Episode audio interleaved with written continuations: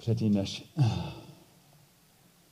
pokračujeme se studiem, pardon, chtěl bych vás informovat, nebo spíš oznámit, že bratr Ron Carter, Ron Carter z Ameriky, on zemřel včera večer. Uh, z vás ho zná, ale uh, někteří z vás ho znají. Ron je ze Spokanu, byl s námi na kempu asi čtyřikrát, několikrát. Bylo mu 73, 4, tak nějak. A velmi povzbuzující bratr, celý život jako řídil kamiony. Takový obyčejný člověk, který miloval Boha a evangelizoval, měl velké srdce pro hříšníky. A, a proto chtěl trávit své dovolený zde v Čechách ve službě s námi vždycky měl úsměv a kavičku. Tak byl opravdu povzbuzující bratr. Byl věrný až, až do konce. Tak jeho, oni se vrátili s manželkou, a oni byli na návštěvu u a, příbuzných a ona byla dole ve sklepě a přišla nahoru a Ron byl na gauči a, a byl, byl mimo, tak oni, nebo spíš ona zavolala a sanitka přišla a ty, ty muži pracovali na něm hodinu. Víceméně přestal fungovat mozek. Ležel v nemocnici několik dnů a včera, a včera večer zemřel. Byl to velmi těžký určitě pro, pro jeho manželku Billy, ale má velkou víru. A tak máme příležitost za ní modlit, modlit se za ní a prosit Pána, aby, aby ji utěšil, aby ji povzbudil. Ale chvála Pánu, že Ron měl tak úžasné svědectví až do konce. A teď uh, bude pohřeb, bude pozvaný jeho kamarády, další uh, řidiče kamionů a, a budou mít příležitost slyšet evangelium. Tak uh, můžeme prosit pána, aby používal i ten pohřeb ke své slávě a aby utěšil byli. Tak možná lepší jako se pomodlit a potom budeme pokračovat. Tak pane Bože, děkujeme ti za tvého služebníka Rona a za našeho bratra. Děkujeme ti, že jsme měli privilegium ho poznat. Děkujeme ti, pane, za jeho svědectví, za jeho víru. Děkujeme ti, pane, jak nechtěl jenom cestovat a žít jako takový duchodcí život, ale chtěl, chtěl sloužit a chtěl používat svůj život ke tvé slávě. Děkujeme ti za, za jeho vzor. Prosíme tě, pane, abys byl s jeho manželkou, aby si ji utěšil. Posilí, prosím, její víru. Děkujeme ti ještě jednou za jeho život a prosíme tě, pane, abys používal ten pohřeb ke tvé slávě, aby další lidi slyšeli, co si mocně udělal v jeho životě. Amen. Tak máme dneska další studium z listu Římanům. Římanům 4. A jsme ve čtvrté kapitole Římanům 4.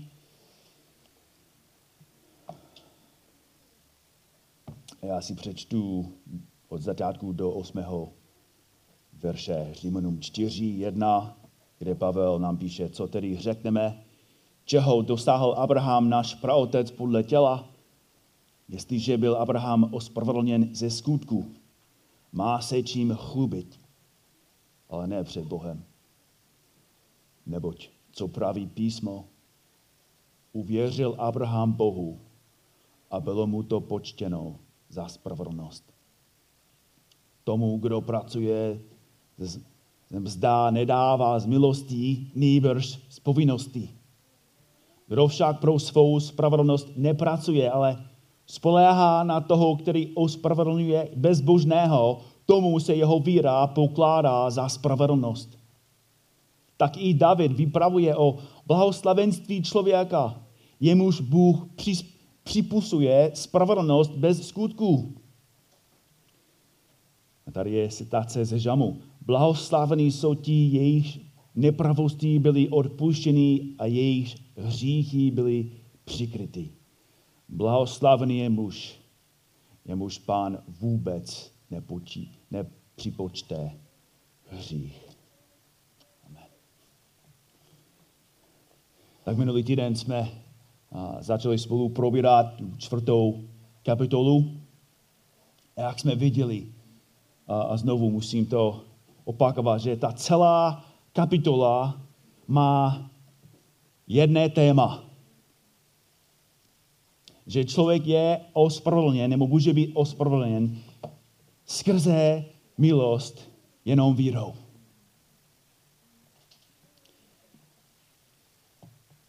Je to pro, pro Pavla, že, že máme 25 veršů a každý verš má jeden záměr, abychom pochopili, že můžeme být za, zachráněni, ospravedlňováni, nebo spíš ospravedlněni, jenom vírou, ne ze skutku. A že Pavel ha, napsal jednu kapitolu, nebo spíš 25 veršů, jenom ohledně této doktriny, to nám ukazuje, že ta doktrina je důležitá. Pro Pavla je to nejdůležitější doktrina. Proto se pro reformátory stala nejdůležitějším učením. Právě tuto učení, ospravedlnění pouze z milostí skrze víru, vyvolalo reformaci, přineslo proměnu do životu sta tisíců lidí a vyvedlo Evropu z temného středověku.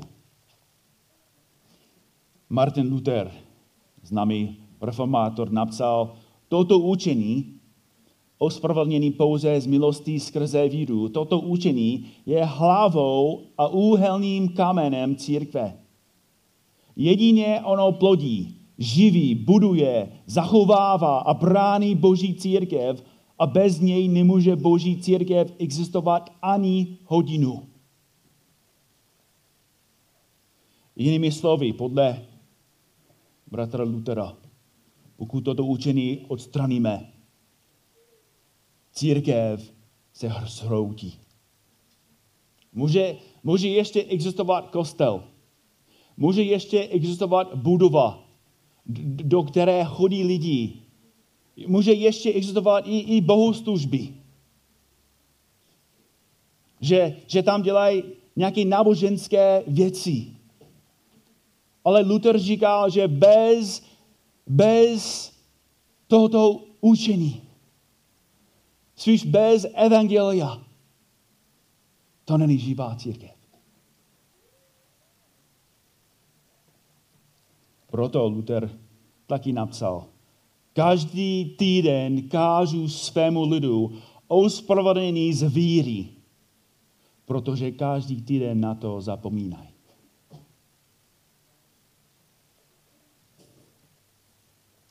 chápal, že evangelium je srdce,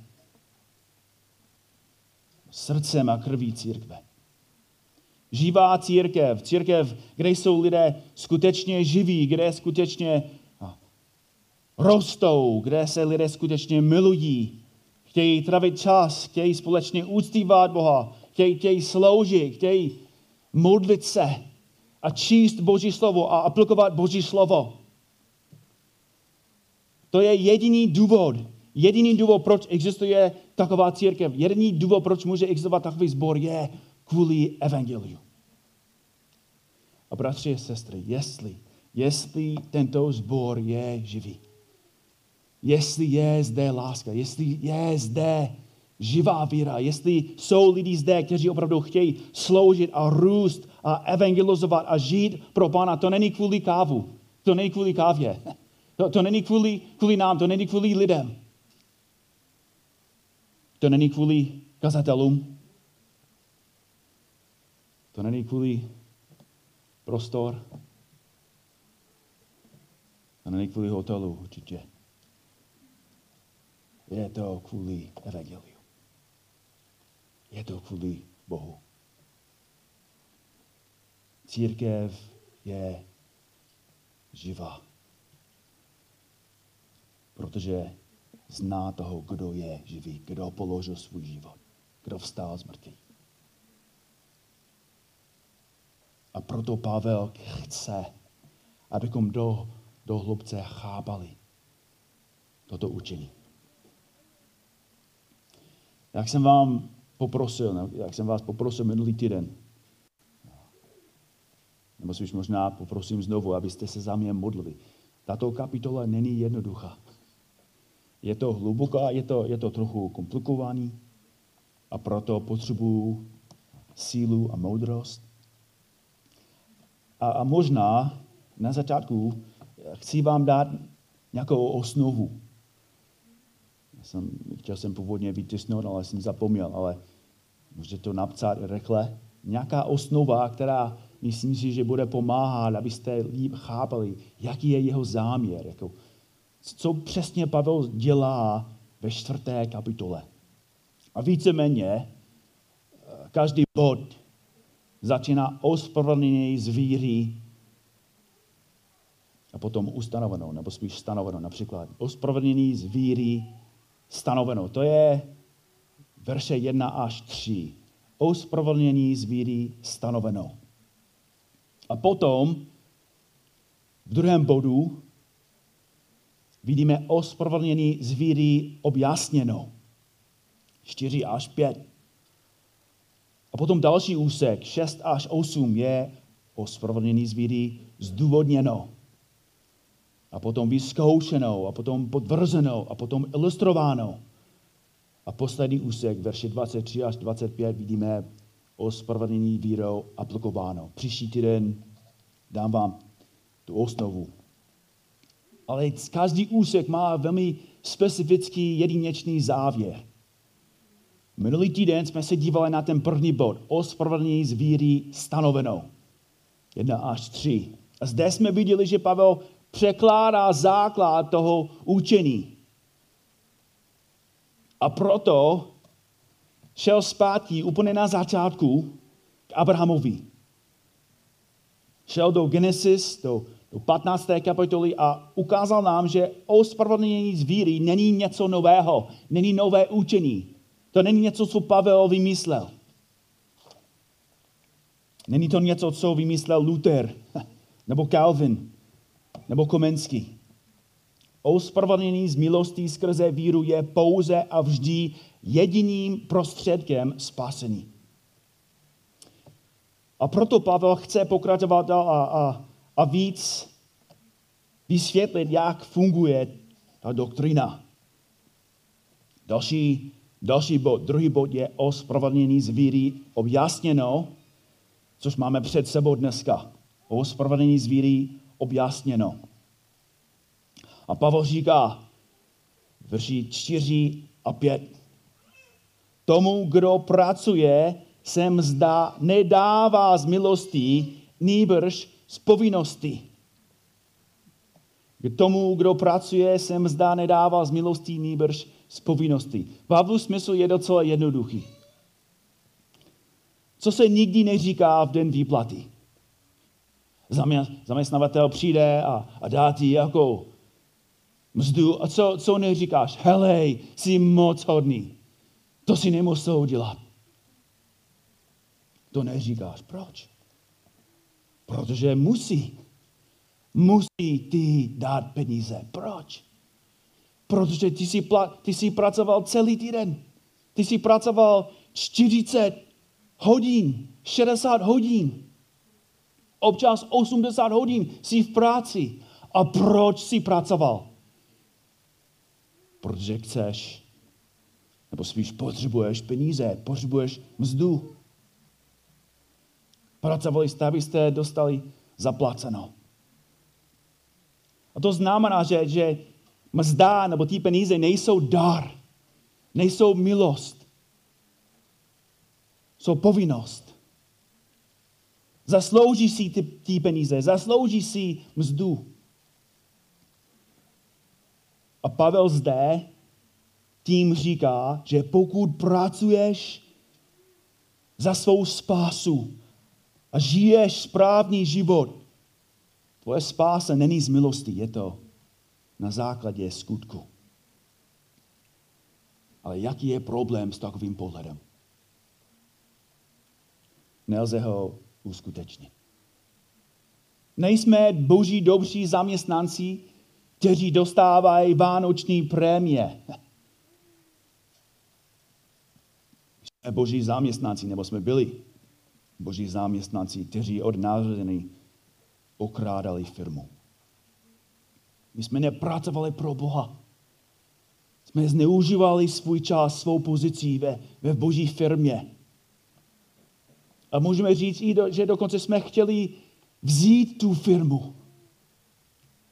Nechtěli jsme nejenom prac, nepracovat, ale chtěli jsme vzít tu firmu od Boha. Chtěli jsme my tu firmu pro sebe a používat tu firmu, tu firmu, jak jsme chtěli.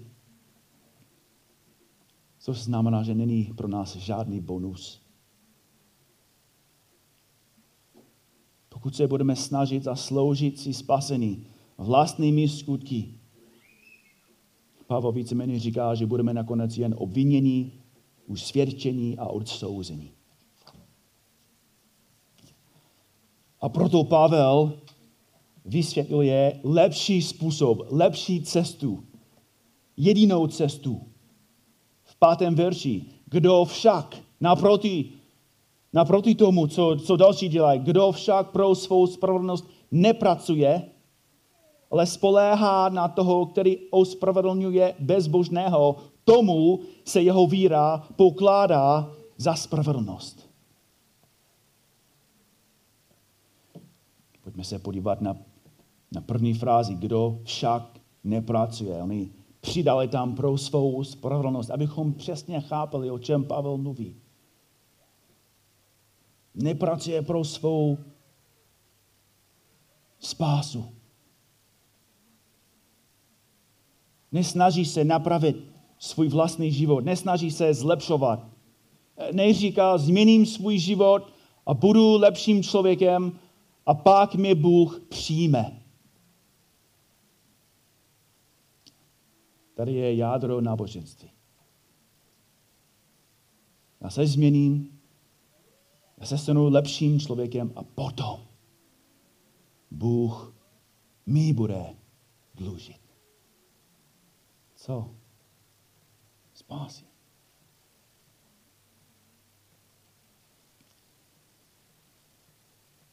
Kdo nepracuje pro svou spravedlnost, ale co? Ale spolehá na toho, který ospravedlňuje bezbožného.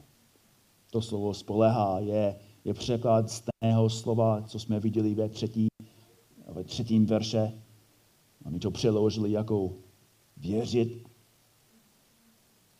nebo co praví hospodin, písmo, uvěřil Abraham Bohu. Stejné slovo.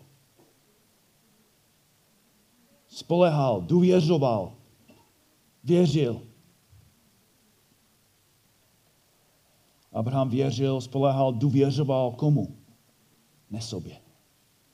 Ale důvěřoval Bohu.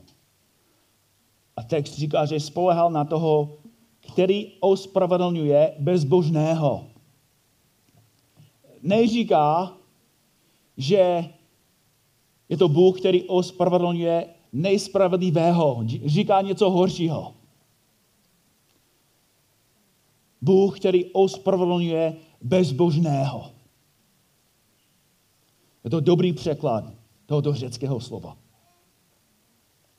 Doslova to znamená bez zbožnosti.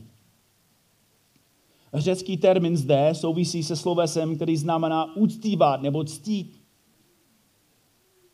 Tak bezbožný, bezbožný neznamená jako bez Boha, ale spíš bez vlastností, které Boha ctí.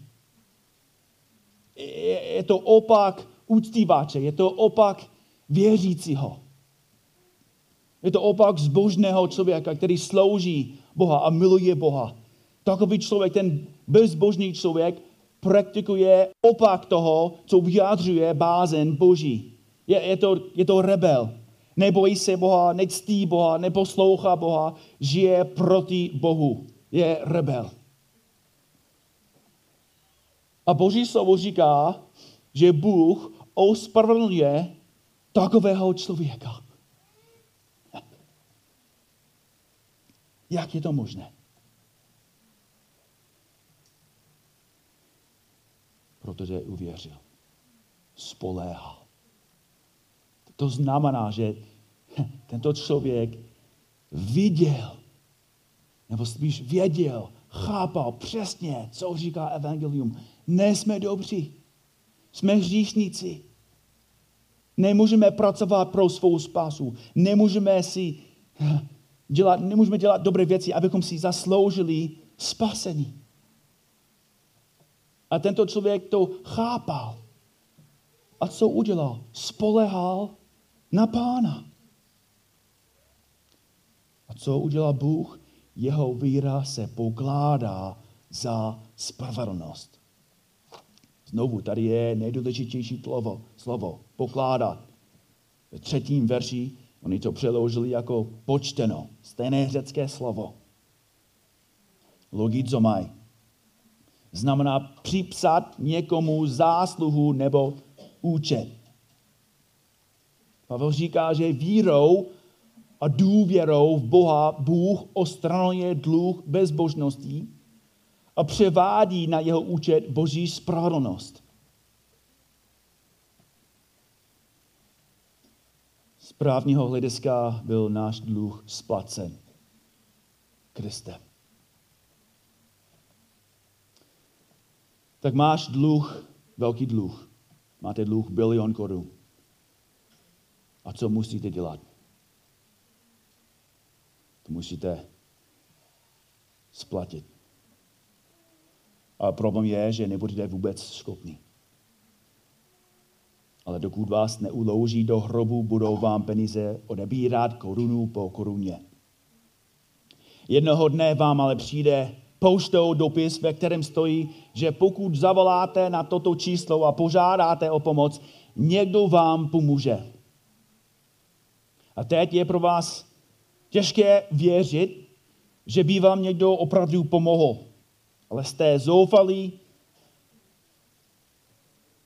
a proto, jak může vám škodit, pokud zavoláte. Tak zavoláte ten člověk se zeptá, co potřebujete. A vy řeknete, no, potřebuju pomoc s dluhy.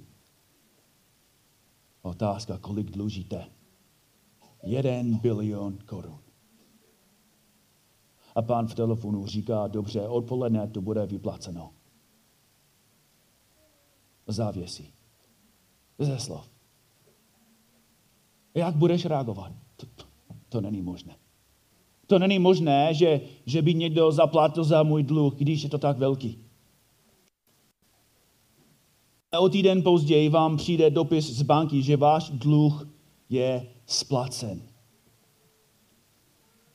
A co teď děláš? Ještě, ještě posíláš peníze na ten dluh?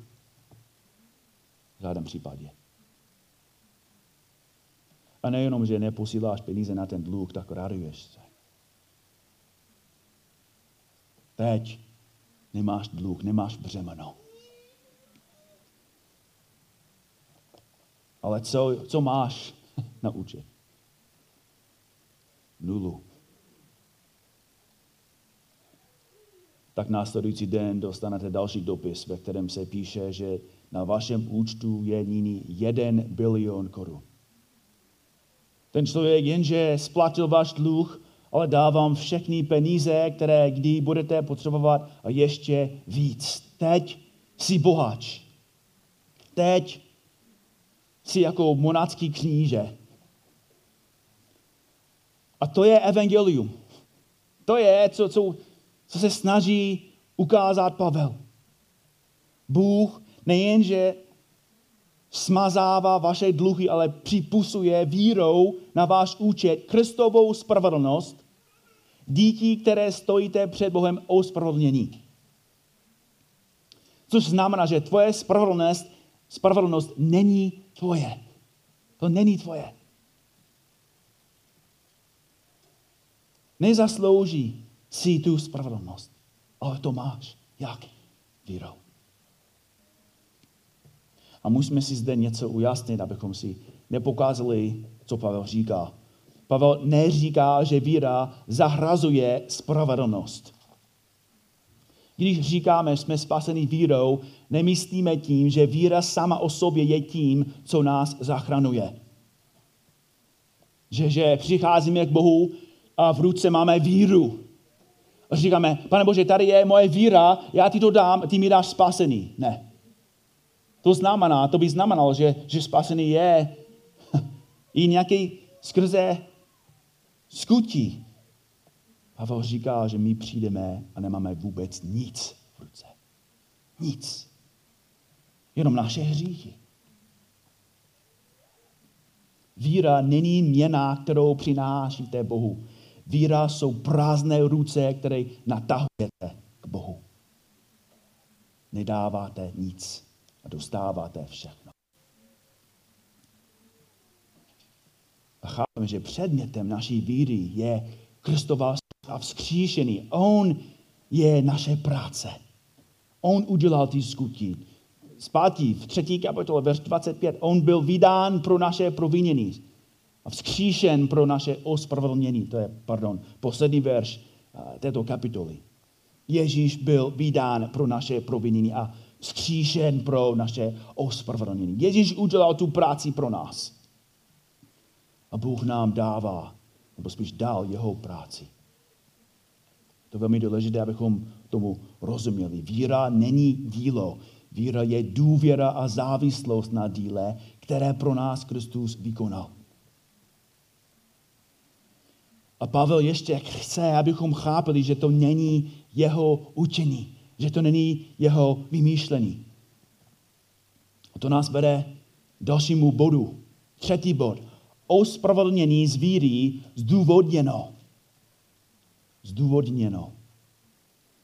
Kde čteme od 6. verše, tak i David vypravuje o blahoslavenství člověka, jemuž Bůh připusuje spravedlnost bez skutku Blahoslavení jsou ti, jejichž nepravosti byly odpuštěny a jejich hříchy byly přikryty. Blahoslavený je muž, jemuž pán vůbec nepo, nepřipočte hřích. Z David, nebo spíš Pavel zde, cituje Žám 32. Cituje starý zákon. A myslím si, že skoro každý člověk ví, kdo byl David. Je i dodnes známý člověk. Žil před třemi tisíce lety, přesto je stále jedním z nejslavnějších králů, kteří kdy žili. A je známý především ze dvou důvodů. Prvním důvodem je jeho střed s Goliášem bylo Davidovi pravděpodobně 15, možná, možná 17. Bojoval s mužem, který měřil 3 metry. Měl na každé ruce šest prstů a na sobě brnění, které vážilo více než David. A přesto David Goliáše zabil prakem a kamenem a stal se největším hrdinou Izraele. David je však slavný i z jiného důvodu. je slavný z hříchu. David je známý tím, že ačkoliv měl mnoho žen, zatoužil po cizí ženě, smilnil s ní a oplodil ji. A po mnoho pokusek o utajení těhotenství se to nakonec pokusil utajit tím, že zabil jejího manžela a pak se s ní oženil. A důvod, proč tento řík je tak hrozný, je, i když ten řík je hrozný bez toho, ale je to i horší, že David nebyl ateista. David nebyl pohán, David byl věřící. A spáchal hrozný hřích. Zasloužil si smrt. A co se stalo? Pojďme spolu do, do žámu 32.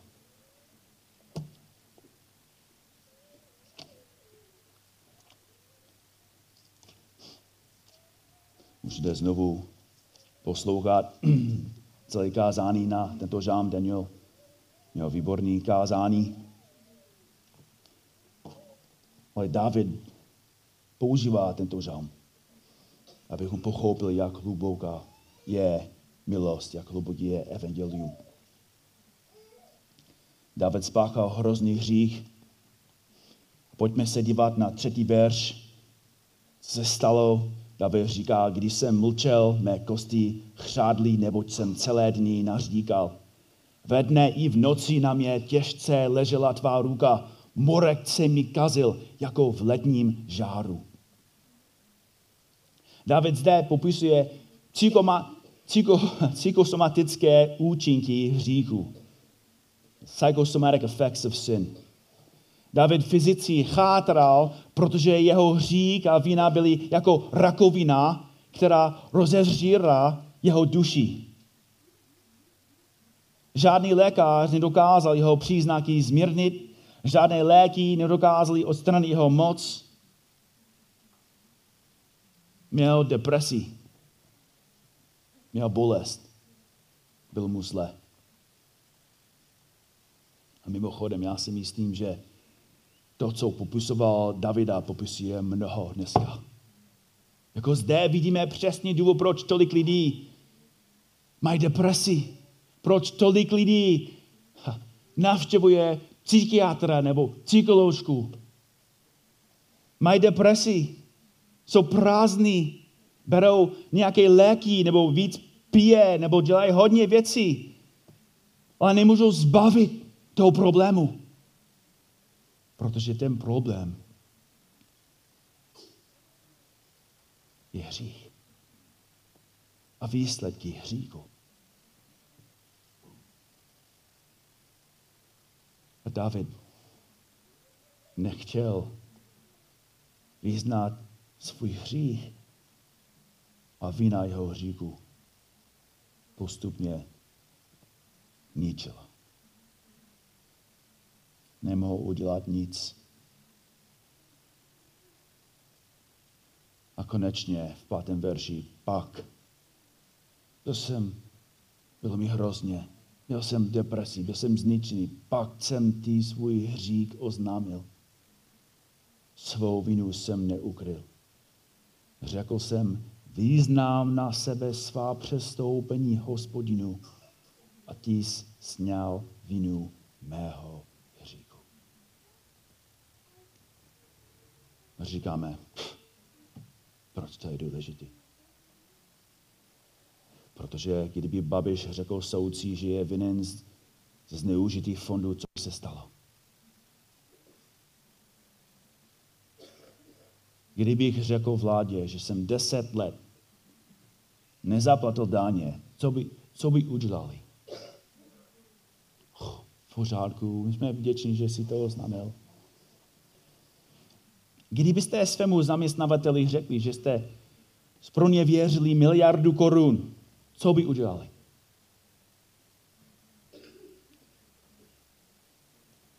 Je to sebe, sebevražda říct pravdu. Je to konec tvého pozemského života říct pravdu, co jsi udělal.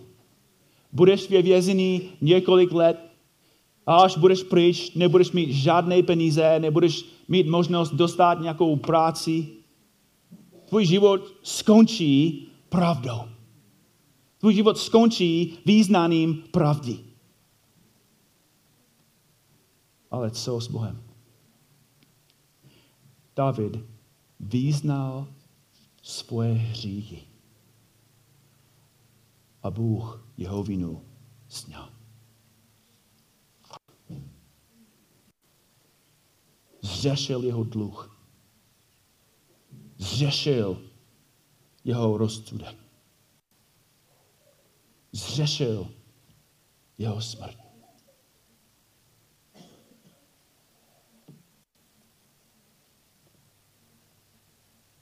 Spíš zrušil jeho smrt, pardon. A musíme chápat, že Pavel zde nepoužívá Davidova slova proto, abychom viděli, co Bůh pro Davida udělal. Pavel cituje první úsek tohoto žamu. Blahoslavený je ten, něhož je sněto přestoupený a jehož hřích je přikryt.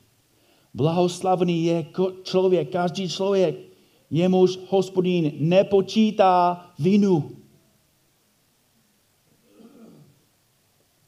Pavel chce, abychom chápili a David taky, že tato pravda platí pro každého, kdo věří, každého, kdo vyznává své hříky k Bohu. Bůh nepočítá vinu. Zde vidíme to v negativním smyslu, ale výsledek je stejný. Jestli člověk není vinný, je co? Je spravedlivý. Bez viny nebude odsouzený. Pavel chce, bratři a sestry, abychom přestali pracovat z nutností, abychom přestali se bát budoucnosti a abychom žili z moci a radosti Evangelia.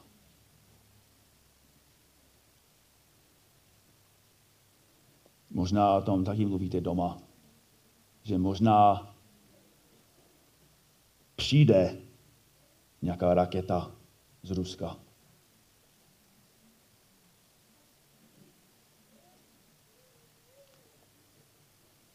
Není to příjemná myšlenka?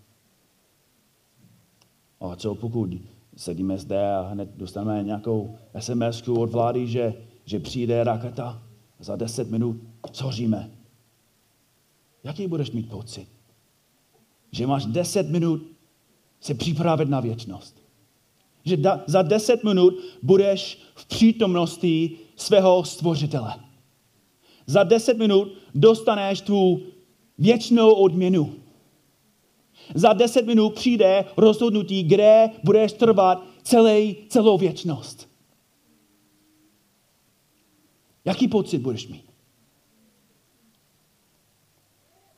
Budeš se cítit připravený, protože jsi tento týden žil dostatečně dobře? Protože jsi dostatečně sloužil? Že jsi dostatečně se modlil?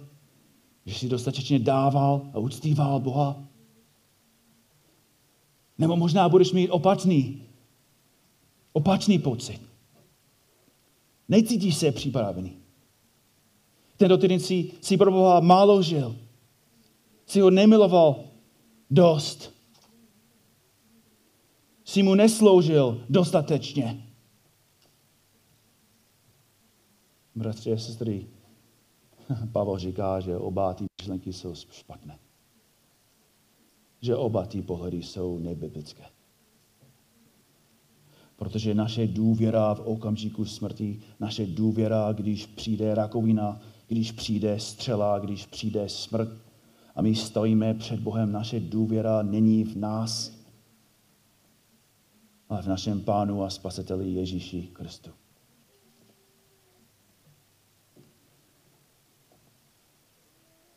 Ježíš Kristus je naše spravedlnost, je naše skála, je naše útočiště.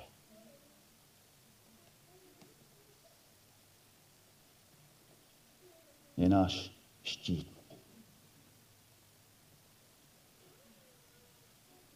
Proto zpíváme, on od prvních chvíl do konce dní Ježíš je stále pánem A žádná moc či lidský hřích, i, i náš hřích mě nemůžou vzít z rukou tvých. Než zazní hlas, než přijde k nám v Kristově síle, v Kristově spravedlnosti, smím tu stát. Pokud si spoleháš na své skutí, na své náboženství, na svou morálku, na svou takzvanou dobrotu, budeš ztracený. Pokud tě děsí a tíží vína tvého říku a víš, že kdyby právě teď zemřel, byl bys navždy ztracen, existuje jenom, jenom jedna naděje. Bůh volá přijít ke mně.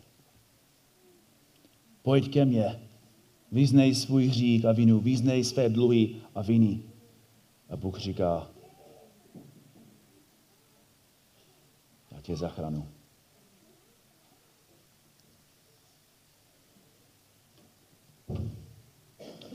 Řekni Bohu, co už ví a přijmi Boží milostivý dar odpuštění a spravedlnost jeho syna z milosti skrze víru. A na základě toho, a jenom na základě toho, budeš spasen. Pane Bože, děkujeme ti za evangelium Ježíše Krista. Pane, děkujeme ti, že i když budeme mít stejné bolesti jako ostatní, i když budeme mít stejné zkoušky, stejné problémy, i když budeme i bohužel spáchat stejné hříky, jak spáchají nevěřící. Pane Bože, naše jistota, naše jistota není v tom, co děláme my, ani kým jsme my. Kdo jsi a co jsi pro nás udělal. Děkujeme ti za tvou milost.